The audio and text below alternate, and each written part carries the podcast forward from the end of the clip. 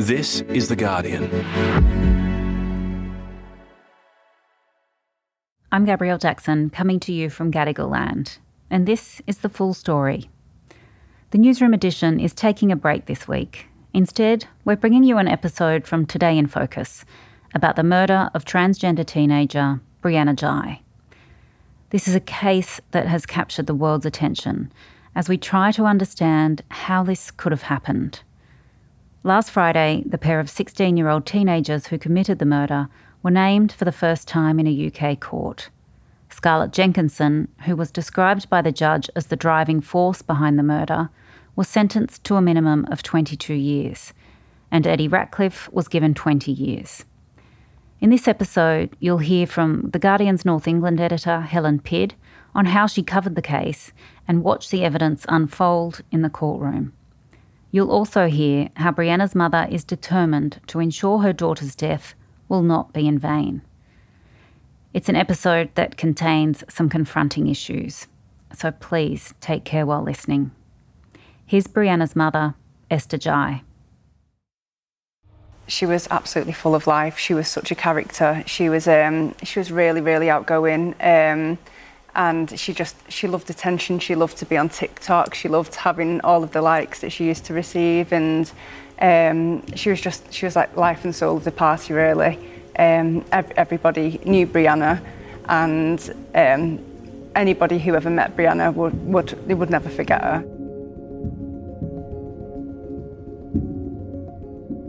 Brianna Ghey was just 16 when she was killed Despite her anxiety and her struggling at times in her adolescence, she was outgoing and she was popular.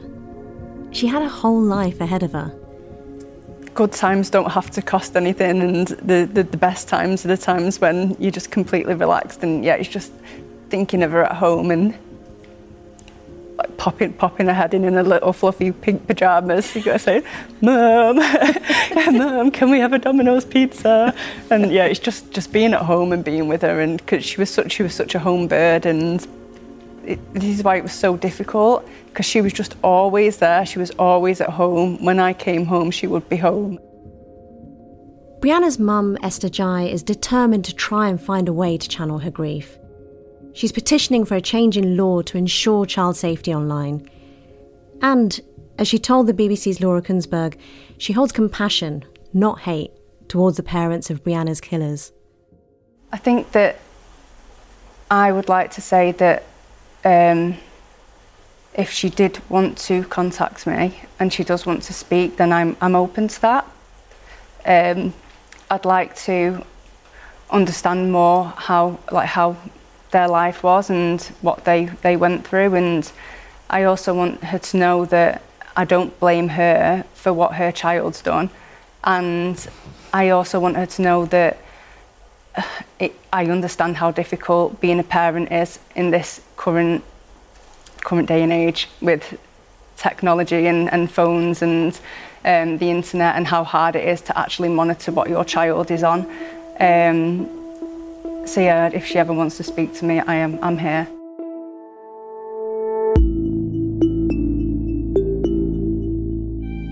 The families involved have had their lives ripped apart.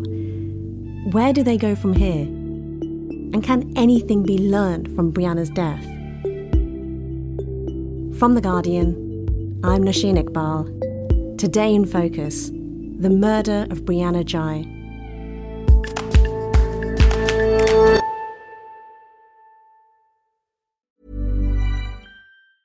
Tired of ads barging into your favorite news podcasts? Good news. Ad-free listening is available on Amazon Music for all the music plus top podcasts included with your Prime membership. Stay up to date on everything newsworthy by downloading the Amazon Music app for free or go to amazon.com slash news ad free. That's amazon.com slash news ad free to catch up on the latest episodes without the ads. Finding your perfect home was hard, but thanks to Burrow, furnishing it has never been easier. Burrow's easy to assemble modular sofas and sectionals are made from premium, durable materials, including stain and scratch resistant fabrics. So they're not just comfortable and stylish, they're built to last. Plus, every single Burrow order ships free right to your door. Right now, get 15% off your first order at burrow.com slash ACAST. That's 15% off at burrow.com slash ACAST.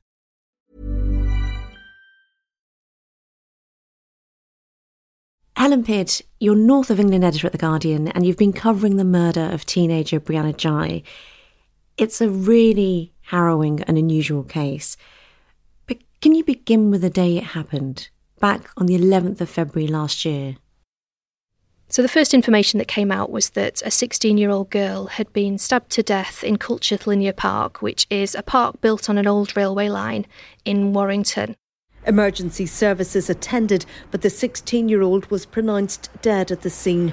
A post mortem examination is taking place to establish the exact cause of death. The initial statement that the police put out simply said that they were appealing for witnesses, anybody who would have been there at the time. It was about three o'clock in the afternoon when Brianna was killed. The park was fairly busy. They knew there would have been lots of families there and people walking their dogs. It's a well known dog walking spot, we know that. We know it's popular with families. I'd ask for anyone who was in the area between around about half past one in the afternoon and 4 pm to contact us in relation to that. And then we learned that two teenagers had been arrested and were being questioned on suspicion of murder. And as soon as we learned that Brianna was trans, of course, the big question was was she killed for being trans? And was this a hate crime motivated by transphobia? Very quickly, within 48 hours of Brianna being killed, Cheshire Police came out and said, at this time, we have no information to suggest that this was a hate crime. And what was the reaction locally and nationally? Well, locally, people were horrified. It's obviously terrifying when any murder happens, particularly when it's a young person, and particularly when it was a girl. Once it emerged that Brianna was transgender, her murder became not just a point of sadness locally, but nationally and even internationally. A lot of you might already know about this as it's been on Facebook, ITV News, BBC, everything. It's currently going viral. We want to get justice for what happened to Brie because it wasn't right. She was taken innocently for no reason. Even worse. I think what really stands out with for me in my memory is just the outpouring of grief and sadness that there was for Brianna, not just within her own community, within her school in Warrington, but also much further afield. There were people in New York, in Canada, in the Far East who were making videos online expressing their sadness, their grief, their anger.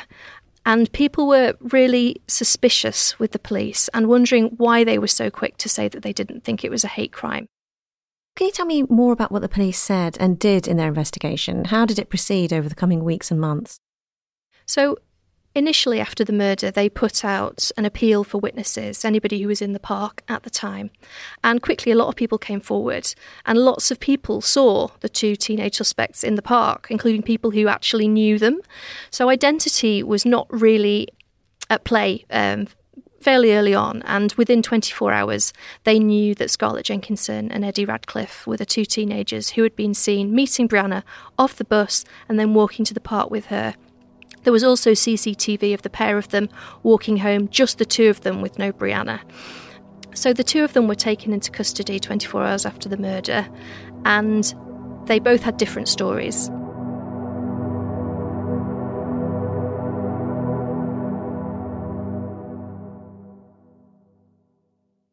Helen, the trial of Scarlett Jenkinson and Eddie Ratcliffe, who have only been known as Girl X and Boy Y until last Friday, it started at the end of November last year at Manchester Crown Court. You were there for nearly every day of the trial. Can you tell me what it was like? Yeah, Court 2 at Manchester Crown Court. It was a pretty tense place to be. My seat had a fairly good view of the bulletproof dock where Scarlett Jenkinson and Eddie Ratcliffe were sitting. They weren't sat right next to each other. They had trained intermediaries sitting either side of them who were there to make sure that both of the children understood the court process and were able to participate in it. It was quite noticeable that neither Scarlett nor Eddie ever looked at each other and they certainly didn't say anything to each other, not least because Eddie has actually been diagnosed with selective mutism since he was charged with the murder and hasn't spoken a word to anybody apart from his mum. And there were also um, security guards in the dock with them. And the judge and the barristers involved in proceedings took great care to make sure that they were tailoring their language so that both Eddie and Scarlett understood what was going on. They referred to them always by their first names in court rather than Mr. Ratcliffe and Ms. Jenkinson, which is what they might have done if they were adults. So a lot of accommodations for them both. And so, as the court heard the evidence, what did you learn about how they planned Brianna's murder? So, Brianna wasn't actually the first person that Eddie Ratcliffe and Scarlett Jenkinson discussed killing. They had a sort of informal kill list of, of other children that they disliked for various different reasons. The others were all boys. They settled on Brianna, it seems, because they had some kind of cack-handed attempt to lure one of the other one of the boys out to the park and using a fake social media profile and he didn't bite and they said oh well let's let's just do the same plan but we'll do it for Brianna it will be easier they originally wanted to kill Brianna 2 weeks earlier than they actually did they had it all set up. It was the same plan, same location, same park. But at the last minute, Brianna contacted Scarlett Jenkins and said, Oh, sorry, I can't come because she had to go to a family meal. There are messages where Scarlett says she's so pissed off about this, you know, that all the fun has been ruined. But nonetheless, Eddie and Scarlett on that particular day, they still met up and they still went to Culcheth Linear Park. There's videos of them messing around at the park, and the detectives who were investigating the case came to view this as something of a dry run for the murder itself. So after that aborted attempt, Scarlett Jenkinson hand wrote a plan for how they were going to murder Brianna. So literally wrote it out in her own handwriting. Yeah, yeah, and it was headlined victim dash Brianna Ghey. It had the date and it had the location. It said that they were going to meet her off the bus at Culcheth Library. They were going to walk to the linear park. It detailed who was going to stab her and where. So, really quite chilling level of detail. I remember when we saw this in court and we saw her just tiny childlike handwriting. There was just something that was just so chilling about that. She handwrote this plan. She took a picture of the plan and she texted it to Eddie. So, this is how the jury could have been in no doubt that they were both in on the plan and both of them knew exactly what they were going to do. What about the conversations they had about Brianna? What did we learn about their interest in her from those? So, Scarlett Jenkinson only met Brianna a few months before the murder when she was transferred to Birchwood High School, where Brianna was a pupil. Um, she'd been asked to leave her previous school after bringing um, cannabis edibles into school and giving them to younger pupils. So, she transferred to Brianna's school and they became friends, apparently, Scarlett said, because she complimented Brianna on her eyeliner. So it was Scarlett who introduced Brianna into the conversations. Eddie actually didn't meet Brianna at all until the day of the murder. And in December, so a couple of months before the murder, Scarlett texted Eddie and said, I'm obsessed over someone I know but don't have feelings for them. She's called Brianna. I don't know how to explain. So Eddie only met Brianna for the first time on the day of the murder, but while he and Scarlett were planning the killing, he repeatedly referred to Brianna not as she but as it. And when he gave evidence, he insisted he wasn't transphobic, but um, the language that he used was, was certainly transphobic and very dehumanising. Scarlett, on the other hand, almost always referred to Brianna as she. There's times when there's one message where she says to Eddie, Oh, she's prettier than me, that bitch. Um, and when she gave evidence, she said she thought Brianna was really pretty. She was actually attracted to her, she said. Helen, having pored through the details of this case and of Brianna's life, did you learn any new information in court? Yeah, I think perhaps I had some preconceptions about what teenage murderers would be like and what their backgrounds would be like. But we learnt when they gave evidence about their family backgrounds, about their siblings. So, Eddie, for example, his mum, who was in court every single day, she's worked as a ski instructor and a graphic designer, and his dad was a manager at a, a truck company. And Scarlett's mum was a secondary school teacher, and her dad runs a plastering and building business. Some of Scarlett's brothers used to come to court. She's got three big brothers. Eddie is the middle child of, of three. We learned that they were both fairly conscientious at school. Eddie was considered very clever in particular. He loved science. And even since his arrest, uh, when he's been held in a secure children's home, he studied for his GCSEs and he managed to pass eight. And he's doing four A levels, sort of teaching himself really from the unit at the moment. So they're clearly very high functioning and, and intelligent young people. And that made it sort of all the more baffling and incomprehensible how they how and why they would do something like this.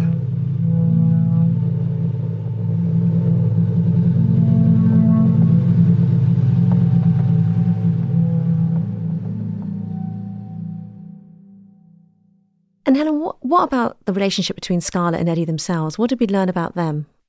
Before the trial started, um, a lot of people who didn't know the situation wrongly assumed that Eddie Ratcliffe and Scarlett Jenkinson were boyfriend and girlfriend, that it was some sort of twisted plot by two lovers, but it, it wasn't. And both of them, when they gave evidence, said that they were just friends. So they'd met when they were in year seven, when they were just 11, at Culcheth High School in Warrington. And it wasn't a sort of instant friendship. Scarlett described their relationship initially as frenemies, so they were like friends but also enemies. And she said Eddie was weird, and Eddie said, well, she was weird, and that she was always saying weird stuff. There was one bit that really sticks in my mind where he said, well, in year eight, she used to go around claiming that she was a Satanist, and she seemed to revel in saying kind of outrageous things. And nonetheless, they became firm friends. A lot of their friendship was conducted online. They lived about five miles apart from each other. So after school, they would communicate on WhatsApp. They used to play video games together. And from the age of about 14, they started discussing what Scarlett's barrister referred to as dark materials. And she told the jury that she'd developed this interest in watching videos of torture and murder online, aged 14, and that she'd worked out how to download a special browser onto her phone to access the dark web.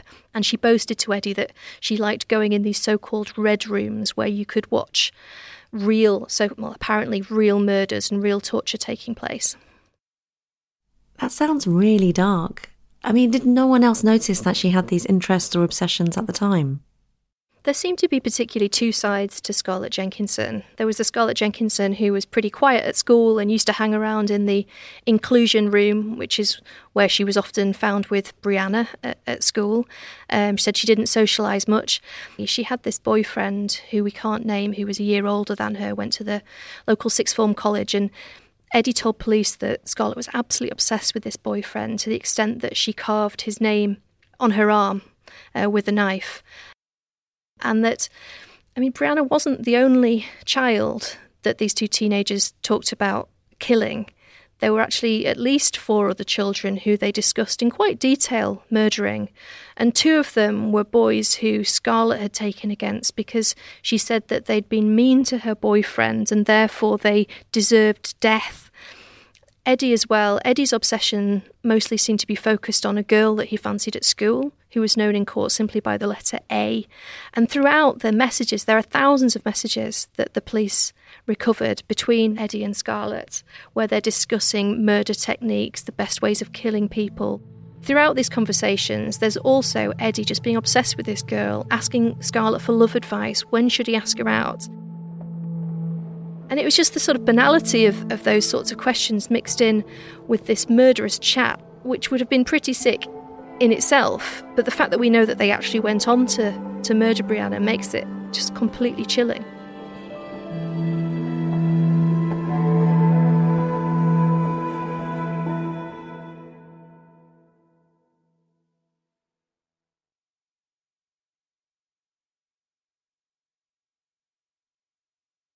Helen, in the end, the jury was out for just over four hours. Can you tell me about when they came back and delivered their verdict?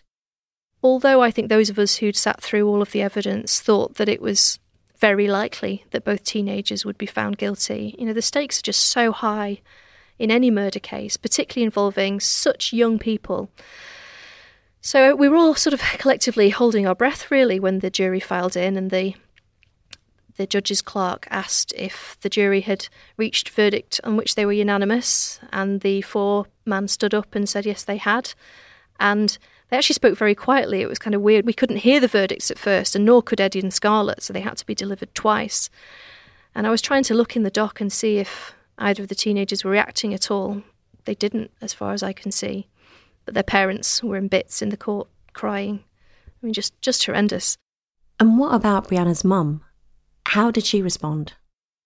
There was this moment after the convictions, just before Christmas, when she walked out of court to be confronted with a wall of photographers and microphones. And she gave this incredibly powerful and moving statement where she urged compassion and empathy for the parents of the teenagers who'd taken her daughter's life and said that they'd lost a child too. Brianna was larger than life. She was funny, witty, and fearless. We miss Brianna so much. And our house feels empty without her laughter. To know how scared my usually fearless child must have been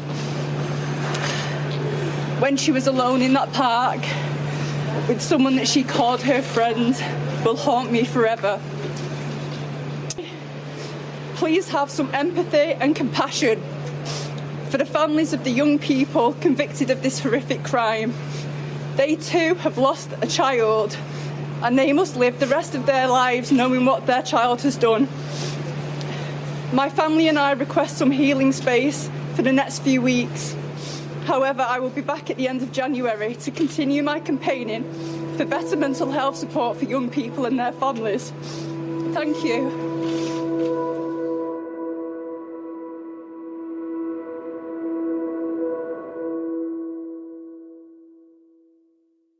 Helen, just before Scarlett Jenkinson and Eddie Ratcliffe were due to be sentenced last Friday, we heard new reports about what Scarlett was saying had happened. Can you tell me more? Yeah, it was quite a moment in court. We heard that there had been a new psychiatric report commissioned by Scarlett's legal team, and it turned out that Scarlett was completely changing her story. And she had told a psychiatrist that she had, in fact, um, carried out the murder, that she was responsible for at least some of the stab wounds. She said that she had enjoyed it. And this was a real about turn because the entire time, including during the trial, she insisted that she hadn't actually taken part in the killing and that it was Eddie who was responsible for the stab wounds. And she also gave some sort of insight into potentially her motives. And she said that she killed Brianna because she thought Brianna was her friend, but that one day Brianna was going to leave her. And therefore, if she killed her, Brianna would somehow be with her always. It was deeply shocking to hear that in court. What sentence did the judge impose? Very long sentences for children. Scarlett Jenkinson was sentenced to a minimum of 22 years, and Eddie Ratcliffe 20 years. Um, they both got life sentences, although children don't officially get life sentences. They're called sentences at His Majesty's pleasure. Um, and the judge told them that if they were adults, those minimum terms would be much higher. I've rarely heard of children this young getting such long sentences. Both of them were only 15 when they carried out this murder last year. Well, what did Justice Yip say about her decision? Well, she told them that they had both taken part in what she said was a brutal and planned murder, which was sadistic in its nature. This was undoubtedly a very serious offence with multiple aggravating factors. That is the context in which I impose minimum terms which are lengthy for offenders of your age, albeit significantly less than an equivalent sentence for an adult. And what I found very interesting is that she said there was a secondary motive at play, which she said was hostility towards Brianna because of her transgender identity. Your messages about Brianna were transphobic. You consistently referred to her in a way that was dehumanising, calling her it. And Helen, that's significant because up until this point, Brianna's death has been quite politicised. And I wonder if you could tell me more about that and the significance of what the judge has now said. Very quickly after Brianna was murdered last February, Cheshire Police caused quite a lot of controversy by saying they had no information to suggest that Brianna's murder was motivated by transphobia. A lot of people found that very difficult to believe. And then once the trial started and we heard details of the thousands of messages that were shared between Scarlett and Eddie, and that anger only built once the trial started, and we heard all of the messages that were shared between Scarlett and Eddie, and particularly the language that Eddie used to describe Brianna. He always referred to her as it rather than she. He called her a femboy thing, and he discussed wanting to know if she would scream like a man or a girl, and said he just really wanted to see what size dick that she had. And that was clearly transphobic language, but that wasn't framed as such for the jury. So it was quite a moment that the judge came out on the record and said that that language was transphobic and that the murder was partially motivated by a hatred of Brianna's transgender identity. It does feel like, I mean, quite aside from that, that there's been this really ugly prurient sideshow running alongside this case. It says something about our culture, our appetite for outrage. Did you get a sense of that as you were reporting it as the months went on? Yeah, I think so. I mean, I don't know if it's the rise of true crime documentaries. I mean, the Daily Mail was actually running a, a daily, almost daily podcast about this case that kind of makes everybody feel like they are also detectives and that, that they know more than the police or that they have extra information that the jury's not listening to. So people were commenting all over the place and often getting in trouble with the judge actually by passing their own sort of judgment on what was really going on here. Coming up, how Brianna Ghey's death has been politicised and what we can learn about how it's been covered.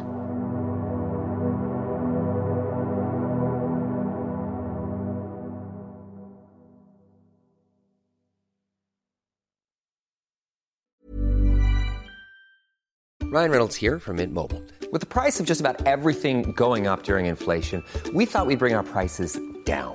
So to help us, we brought in a reverse auctioneer, which is apparently a thing. Mint Mobile unlimited premium wireless. Have to get 30, 30, bit to get 30, bit to get 20, 20, 20, bit to get 20, 20, bit to get 15, 15, 15, 15 just 15 bucks a month. So, Give it a try at mintmobile.com/switch. slash $45 up front for 3 months plus taxes and fees. Promo rate for new customers for limited time. Unlimited more than 40 gigabytes per month slows. Full terms at mintmobile.com.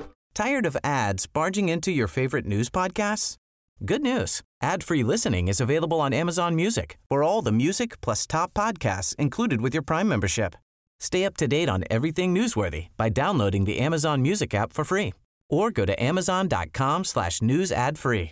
That's amazon.com slash news ad free to catch up on the latest episodes without the ads.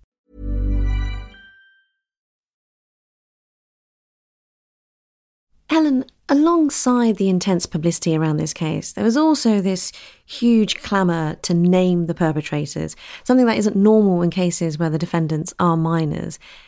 The judge did agree to it, and it's why we've been able to name them throughout this episode so far. But why did she lift the usual restrictions to allow their names to become public? Yeah, she decided to lift the restrictions because they would have fallen away anyway when both um, Eddie and Scarlett turned 18. And she felt that there was significant public interest in this case. And not just interest as in, oh, it's interesting, but also she felt that there was a real need in society to try to understand how two apparently fairly normal, stable teenagers could commit such a crime. And she felt that by allowing full reporting, including photos and the names of these young people, we might be able to get to the bottom of why on earth they committed such a brutal murder. But what does the public gain? What what what can we understand knowing the identities and the pictures and who their families are at this stage?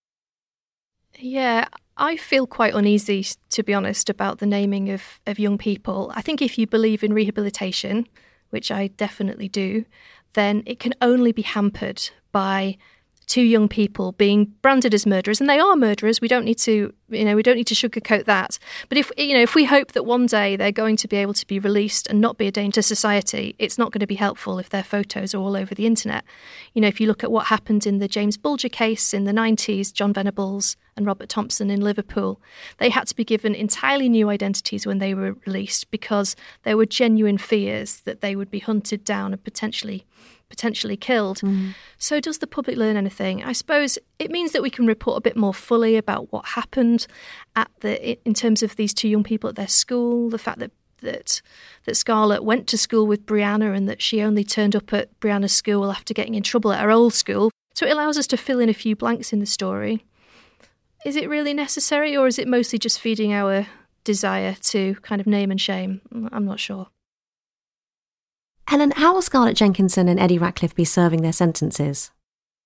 So, ever since their arrest, both Scarlett and Eddie have been kept in separate, secure children's homes, and they will stay there until they are 18, at which point they will transfer to the adult estate. You know, these two young people are going to be in their late 30s at the very earliest when they're released. Um, so, they've got a long stretch ahead of them in the prison system. Ellen, do you think there is anything that could have been done differently? Is there any sense at the end of all of this that Brianna's murder could have been prevented? I've thought about this a lot, and the conclusion that I've come to is probably not. During the trial, I was sat very near Eddie's parents and I was looking at them, trying to work out what might be going through their minds. And I'm sure they're racking their brains thinking, is there anything we could have done? I suppose theoretically, they could have looked at his phone Scarlett's parents could have looked at her phone, and if they had, they would have found these horrendous messages. And, you know, maybe maybe, maybe, maybe they would have taken them seriously and nipped it in the bud.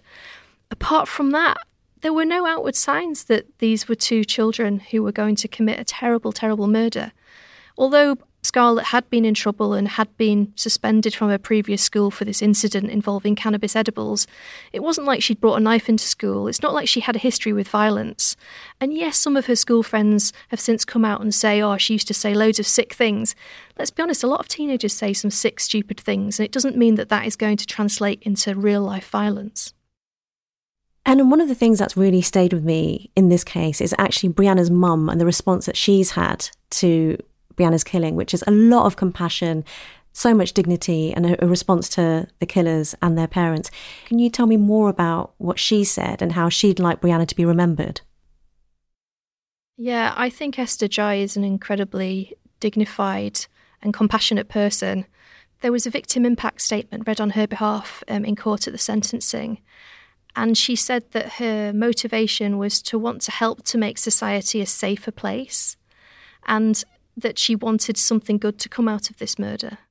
So I'd like to see mobile phone companies take more responsibility. Um, it's it's so difficult for parents now to um, to safeguard their children, which we'd like all families and parents to back and sign.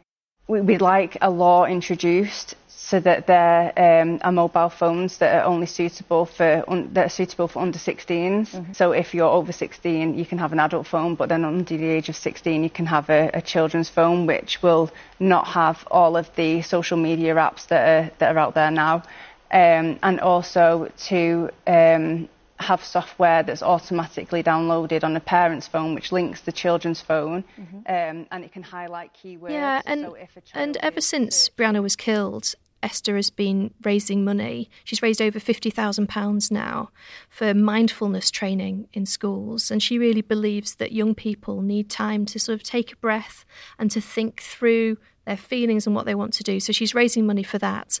And along with Brianna's head teacher, Emma Mills, she's set up a community interest company called Peace and Mind, which is all about spreading the word of mindfulness and empathy and compassion and understanding.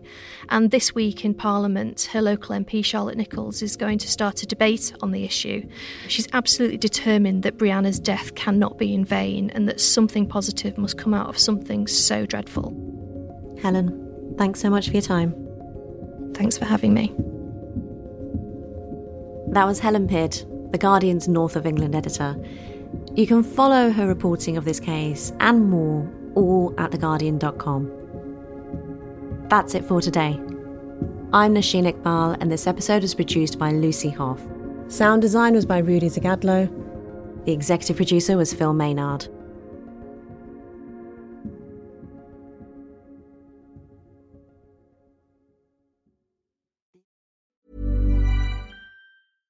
Selling a little or a lot? Shopify helps you do your thing however you cha-ching. Shopify is the global commerce platform that helps you sell at every stage of your business. From the launch your online shop stage to the first real life store stage, all the way to the did we just hit a million orders stage. Shopify is there to help you grow. Shopify helps you turn browsers into buyers with the internet's best converting checkout. 36% better on average compared to other leading commerce platforms because businesses that grow grow with Shopify. Get a $1 per month trial period at shopify.com/work. shopify.com/work. Tired of ads barging into your favorite news podcasts? Good news. Ad-free listening is available on Amazon Music. For all the music plus top podcasts included with your Prime membership.